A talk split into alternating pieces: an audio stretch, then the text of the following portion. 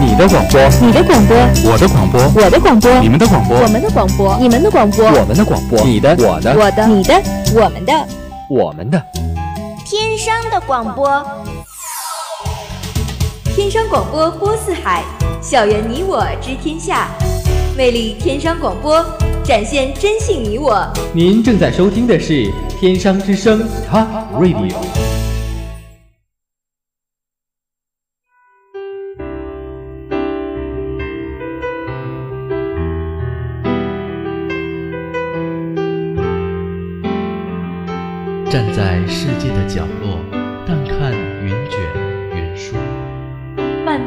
歌的声线，挑起花开花落。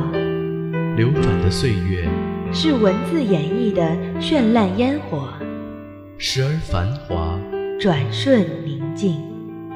落入心灵中文字的世界，与你一起轻舞飞扬。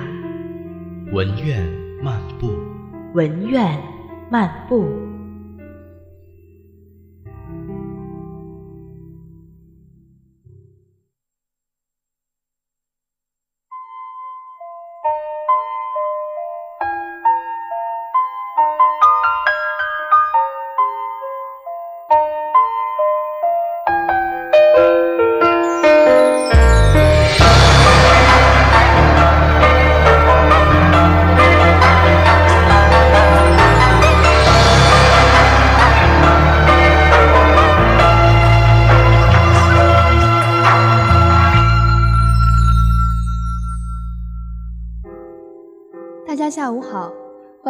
在周二的下午准时收听今天的文苑漫步，我是你们的老朋友荣月。大家下午好，我是望航。破败的木门吱呀一声被人拉开了一些，我听见晚风、树叶沙沙响，而岁月像一把冷刃，一下就贯穿了我的心魂。那人一身白袍，长发从肩处流泻下去。只露一张苍白的脸，眸如深潭水，挺直的鼻梁，消瘦的下颌，像是夜半梦中见着的鬼。而我曾在梦中梦见千千万万遍。一段音乐过后，让我们走进今天的故事。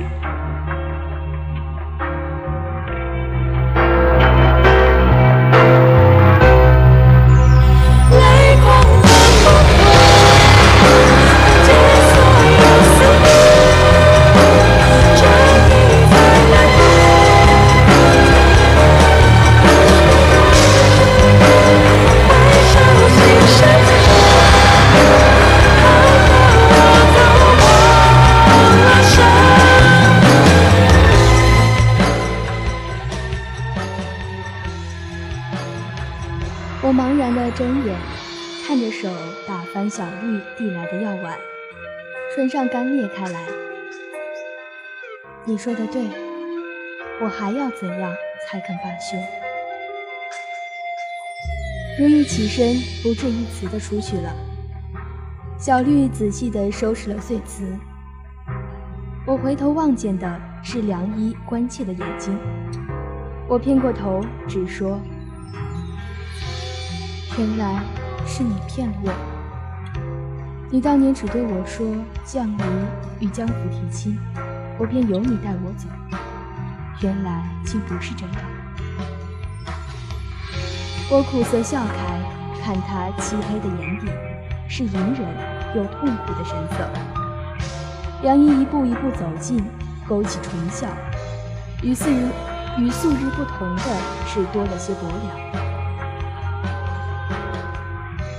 我生来好像就是为了将自己的所爱双手拱送，而你是我的一己私心。他定定地望着我，我躲闪，回避着他的目光。从小我就不愿意名中，乐得自在。我从来没有过执念，除了你，啊。我是不是就应该做个无悲无喜的人？我近来在想，你哭不是为了，你痛也不是为了，你失神也与我没有半分干系，这样是不是很好？至少我从不欠你什么。我突然好想他抱住我，再贪恋一次温暖的怀抱。我虽然开口，一滴泪水滑进口中，尽是苦味。我虽然道，我我不知道。梁一终是揽过我，寂寞无言。良久，他的声音响起，像隔了千山万水，化成了我耳边怦然的心跳。他低道：“喜服已经做出来了，就在外面搁着。”我听见自己沙哑的嗓音。那日子呢？定在多会儿？他默了半晌，声音听不出情绪。三日后，三月初九。这样近吗？我又听他说，日子是近了些，是不？嗯，总是良辰吉日的。挑日子挑得很难。他答，也没有。突然就无话可说了，我笑了笑。其实你知道，我不信这个的。他没往下接着寡茬儿，转而道：“你那日问我回否，带你走，大概是我这一生最不后悔的事。可我宁愿自己真的欠你很多，那样我就有理由。”把你留在身边。我曾经觉得你是一块玉，总有捂热的那一天。但即使注定要挂在旁人的心头，那最初就应把心思斩个干净。他捋过我的鬓发，目光沉沉，想看清自己的心。七年，足够。我也磨光了耐心，不想再等下去了。但我终归想你好，既然这样，倒不如成全了你。他轻轻地推开我，眼里无甚波澜。我不留你。他转身出门，日光在他身上镀了一层浅薄的光影。在经过小窗的时候，投射在窗纸上，微微停顿，声音似是吹荡在风里。玉书，去找他吧，他在等你。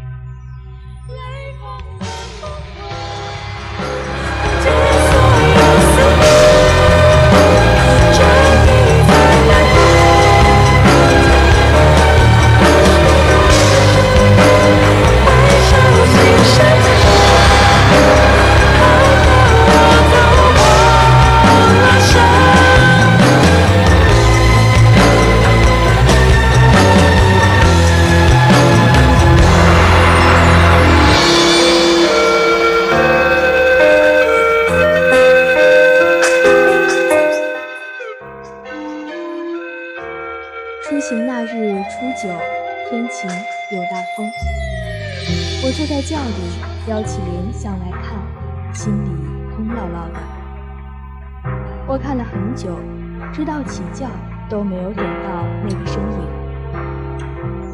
如意许是真的不愿再见我，因此同行却不在一处。也是的，如今我真的再当不起他那句嫂子。我觉得老天是不是有些过分了？给我一场场空欢喜，这样折腾着我去信命。在满心欢愉的时候，遇见了梁一，依赖他。在一切即将尘埃落定，我以为自己可以圆满的过完这一生时，却告诉我，不过只和你开了个玩笑。我差一点就真的圆满差。一些，就成为他的妻儿。我知道自己这一走，也许你们两个负重难收，但我没有办法，所以要怨就怨我吧，要报复也报复我吧。我未曾想过还能在有生之年再见到他。这就像我从不祈求老天能叫我残破的身体枯木逢春是一样的。是以，我坐在马车上疲累赶路之余，总有一些小小的雀跃跳动着胸腔。一路走走停停，沈家有心照顾我，丰富了车夫，各处也皆有打点，不曾怠慢。每到一处风景好，就停留个一天半日。我自知气数不长，又想能多看这城市几眼，因此到健康的时候已是六月，不知不觉中走了三个月。六月韶光大好，湖水天地静，偶有小风吹来，水月不兴，只浮起了两岸的垂柳。郁郁浓浓，摇曳生姿。轿抬着晃晃悠悠地入了城，便又一番热闹景象。街两旁的铺子，叫卖的商贩，甚有穿着蓝布衫、鬓发带花的姑娘提着花篮，叫声吆喝。走过去仙酒楼时，依稀还是旧模样，有白衣雅客迎风摆酒。似乎一切都没变。我瞧着颇有感慨，好像自始至终变得只有我一人罢了。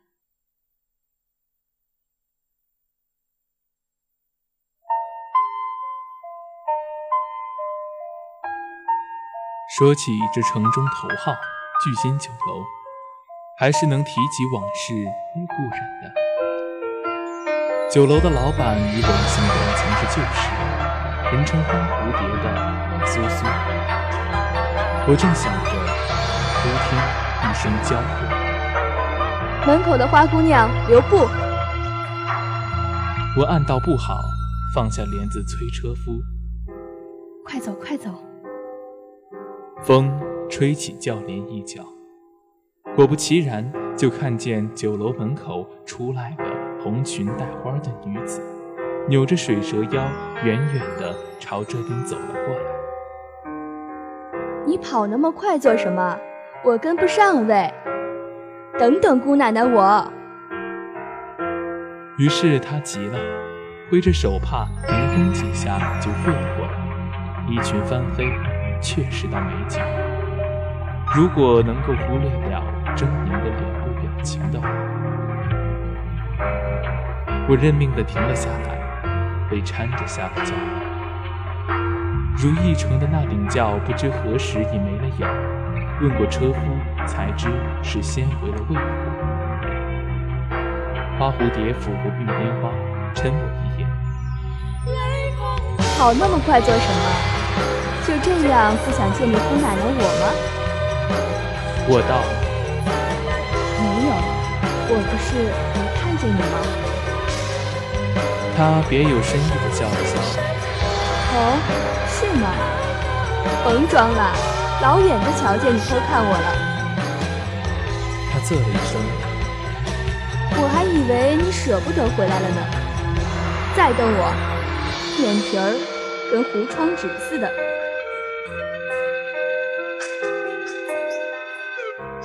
虽说我的家国都不在了。但最起码也是生养我十几年的地儿啊，总盼着回来看看。我摇了摇头，只是这几年愈发不中用了，你大概也能瞧得出来。大概是我们的话题正被我引着，向着一个比较伤感的基调发展，所以两个人的面色都挺凝重。得，别在外头说这些，世道乱着呢。花苏苏四处瞟了瞟，才道：“不如跟我去楼里坐下来再细说也不迟。”这个……其实我是想回绝的来着，但是觉得在花蝴蝶这儿一向不到。花蝴蝶斜扫过来，嗯，不错不错，都听你的。我欲哭无泪。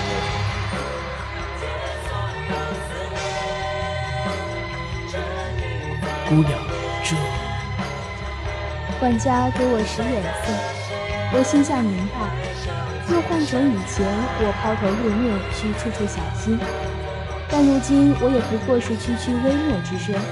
能认出我来的又有几个？何况去时仅十五，五官面目还未长开。而今七年过去，差别也该不小。我只好安抚道：“你家公子交代的，我都记得。你别担心，你只管在车里等着，我会小心些，去去就回。”花苏苏问：“那你不遮个面纱什么的？”没那么悬。我笑答：“在这传说中的江湖高人，不都是遮草帽、戴面具、披斗篷的吗？反倒更惹人耳目了。”正值午时，醉仙楼里人挺多。目光所及之处，几近座无虚席。花苏苏从后门领着我，径直上了二楼的住东风，随手带上门。雅间果真就是雅间，大把银子砸来的就是不一样。护扇上漏了花，跟前、窗边置着精巧无比的红檀木桌凳，壁上挂着几幅字画。大气磅礴，上前细瞧，果皆是名家手笔。里面搁着扇屏风，绘着寒塘鹤影。整体这么一瞧，还真别有韵致。我啧一声：“蝴蝶，我瞧着你生意还算景气。”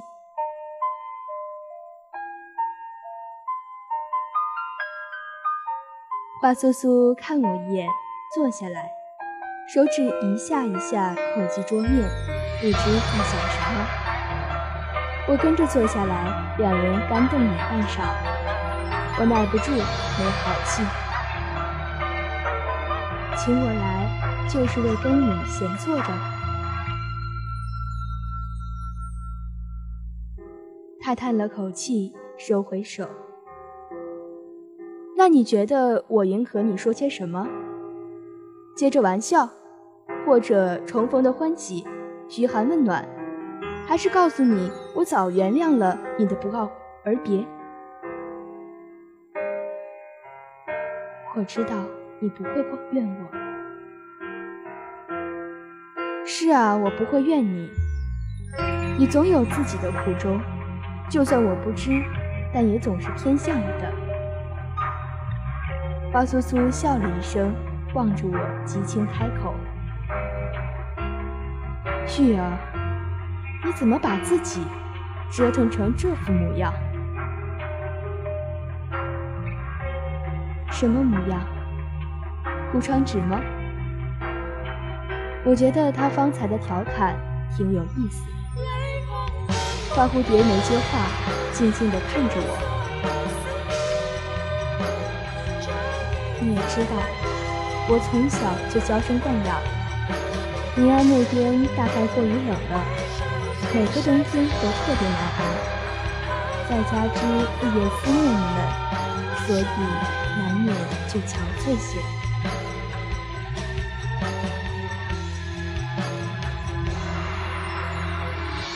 他垂下眼，抓住我的手，逼道：“我觉得你从小倒算不上什么娇生惯养。”只不过从前有我一直顾着你，离开的这七年却没人心疼。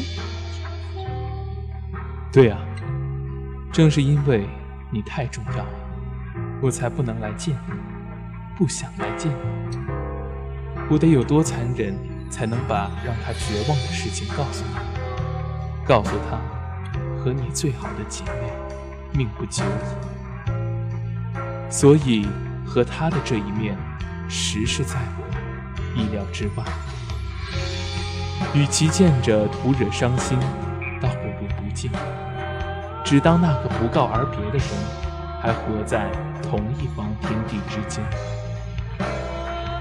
我拍了拍他的手，安抚道：“会好起来的。”花苏苏平静了些，给我醋了热茶。我接了过来，轻抿一口。朝哥有下落吗？他摇头。你别太难过，只要只要知道他还活着，总能。我以前一直这样告诉自己，逼自己相信朝哥还活着。花苏苏偏头，凝重开。可如今天下乱，指不定什么时候。我怕他。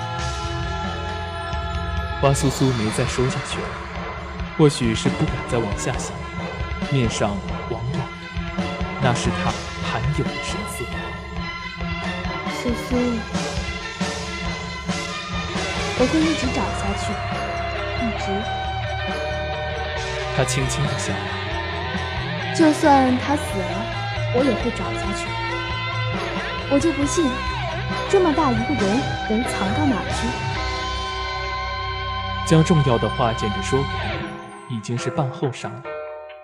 日光斜斜洒下来，路旁栖着树影。花苏苏送我登车，我回头看他，突然忘记了所有想好的离别赠言。或许我们之间。也从不需要告别。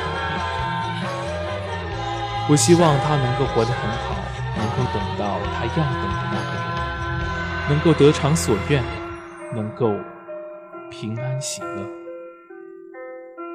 直至今日此刻，我恍然明白，一生中我所眷恋的、厌倦的、难以割舍的、想永远记得的，都是见一面少一面。可这一别，记忆也许就停留在最后一面。他和从前一样，不像我，坚于开口。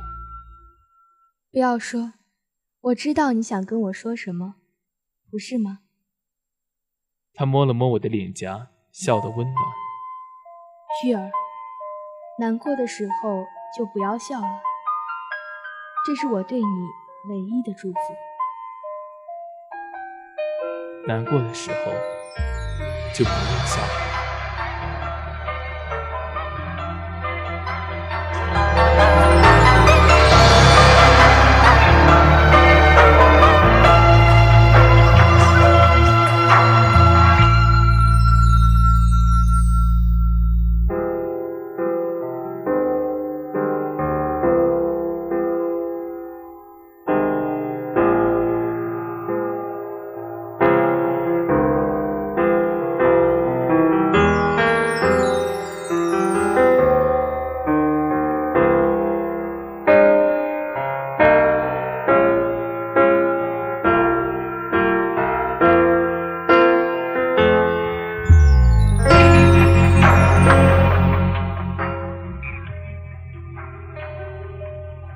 车停下来，我从拥尘中缓缓睁开眼，一片昏暗。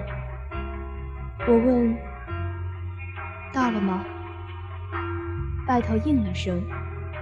我抬手拨开帘往外看，满天淡墨星子，月亮爬上了青梢，隐约瞧见面前的院子，并不高阔的大门上，连块匾额都没挂。是不是走错了？是这里吗？我搭着管家的手下去，直指跟前这处，又问：“陆家是这儿？”沈管家答：“是。”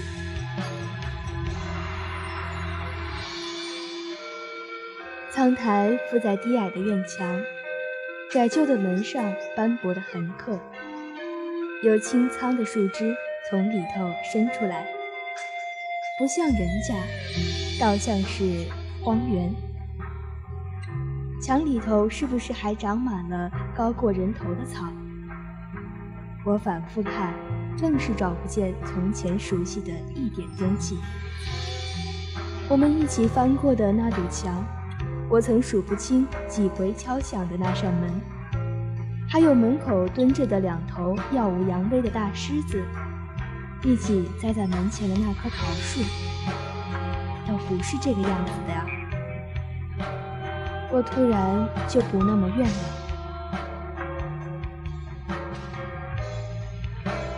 申管家，你先回魏府吧。我停顿，帮我带句话给魏夫人，就说谢谢了。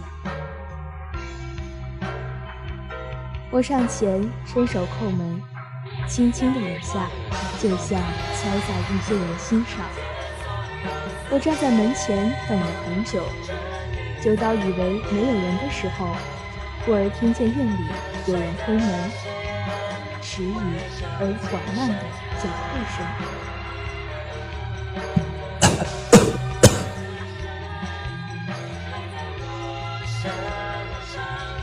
借着未黑透的天色，我从门缝里很努力地往进看，有不算长的一条小径通进里头，可惜有大团大团的葱翠遮掩，看不清究竟是个什么光景。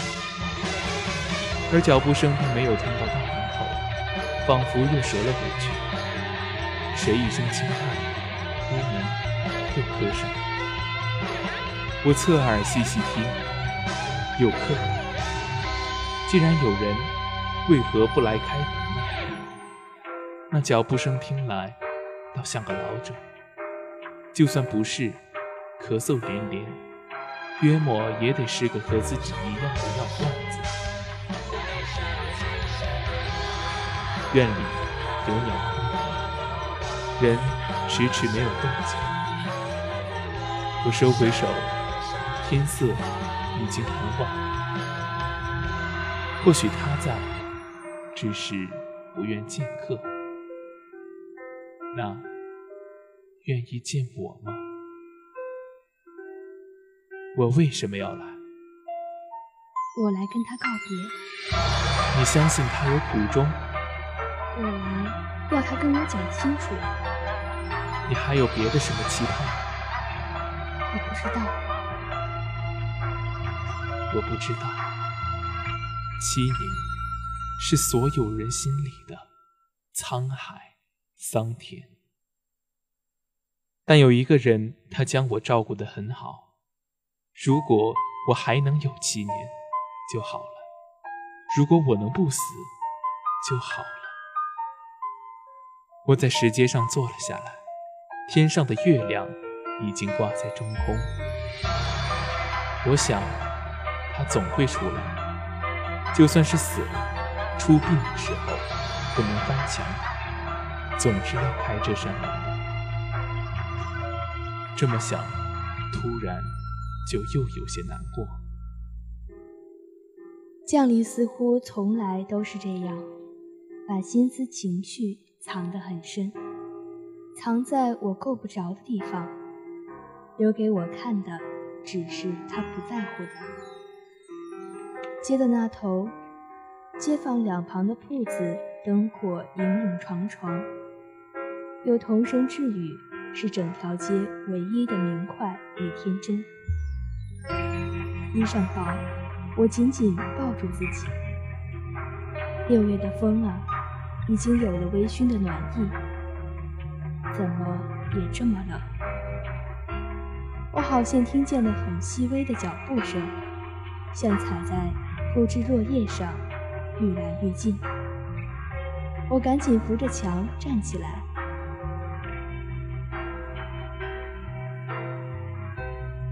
破败的木门吱呀一声被人拉开了一些，我听见晚风、树叶。沙沙响，而岁月像一把冷刃，一下就贯穿了我的心魂。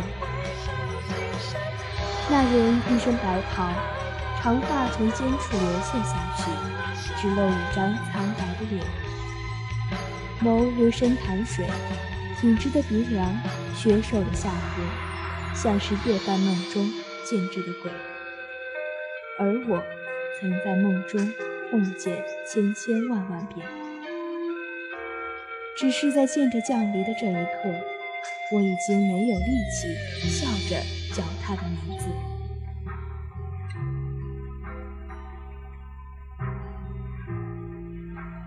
降离从来颀长挺直的身子，如今倚着门廊，是我从来没有见过的单薄。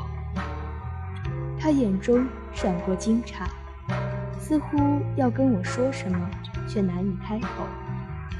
终于轻抿薄唇，扶着门引我进来。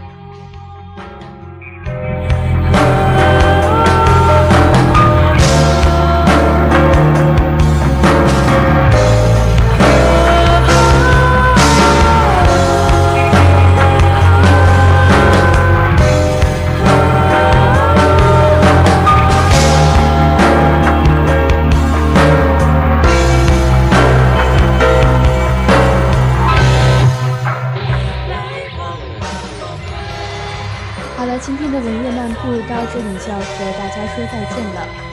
播音放唐荣月代表编辑山川，节目监制周月华，感谢大家的收听，我们下期再见。